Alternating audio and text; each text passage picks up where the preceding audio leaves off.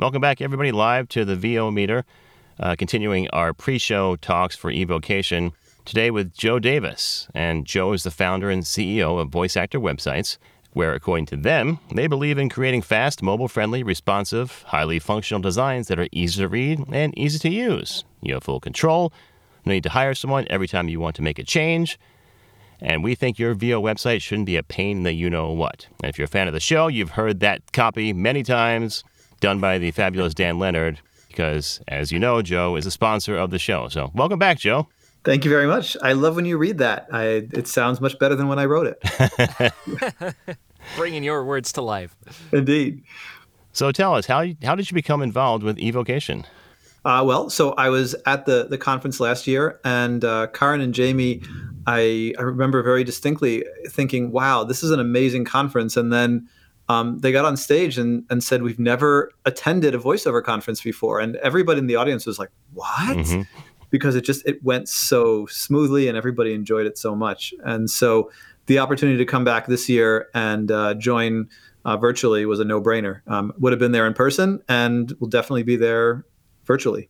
Very cool. It's almost like actors not watching previous performances to have it color the experience, but that was really cool. I didn't know that.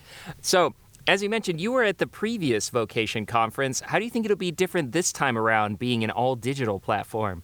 Uh, well, you know, I think everything represents a, an opportunity. And so there's no, not exactly a, a replacement for in person. Um, the the amazing things that happen where you're just walking down the hall, bump into someone, realize that you had the same next door neighbor 10 years ago, and and then find out that you work together or can work together.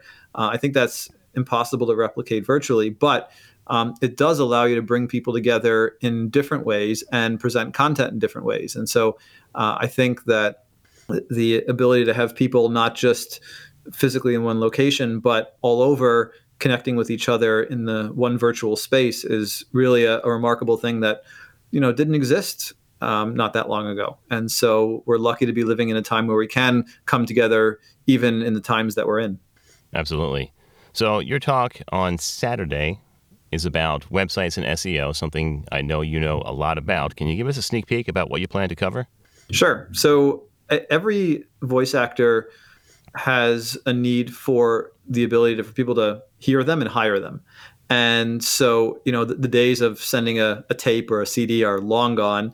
And even emailing MP3s is kind of passe at this point. And so, having a, a website where a talent seeker can go see that you're a professional, that you actually know what you're doing, listen to your demos, and make a decision to hire you is a core part of any voiceover business. So, we're going to talk about um, what the basics are, what would be considered a robust site, meaning what would uh, talent seekers look for additionally beyond just the demos and the contact information. And then the other half of it is how do you get found? So um, there's the extension of the business card where someone knows you and you're sending them there, but also can you bring in business from people that you haven't interacted with before who are searching for what you provide uh, or the unique characteristics of your voice, that sort of thing. And voice actors certainly have an opportunity there too. So we're going to dig into both sides of it, both what talent seekers are looking for and what search engines are looking for. Awesome. I love it. So, aside from your talk, what else are you most looking forward to about the conference?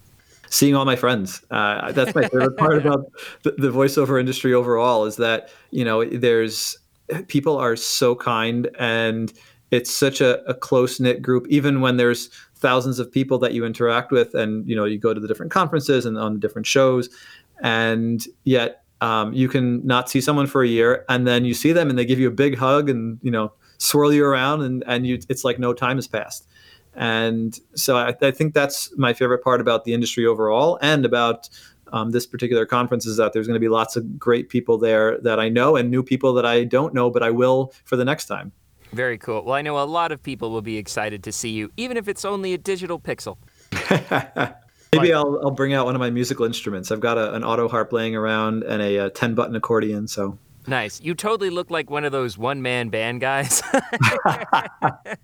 yeah, I can see you with a couple of cymbals strapped to your knees and clanging along while also playing a clarinet. Uh, you know, I've got an Irish penny whistle, so I'll, I don't have a clarinet. that works. Well, Joe, look forward to seeing you in a couple of days. We'll have some fun virtually. We won't be able to share any food, which is probably a good thing for you and I, but we'll have a lot of fun and a lot of laughs. And thanks for being here on the VO Meter. My pleasure. Always good to talk to you guys. Thanks again, Joe. Thanks. Take care.